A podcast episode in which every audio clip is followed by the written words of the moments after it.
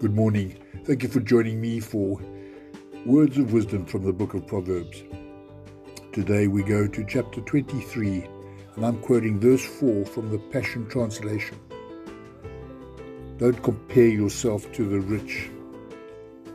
Surrender your selfish ambitions and evaluate them properly. Thank you for listening. Have a wonderful day.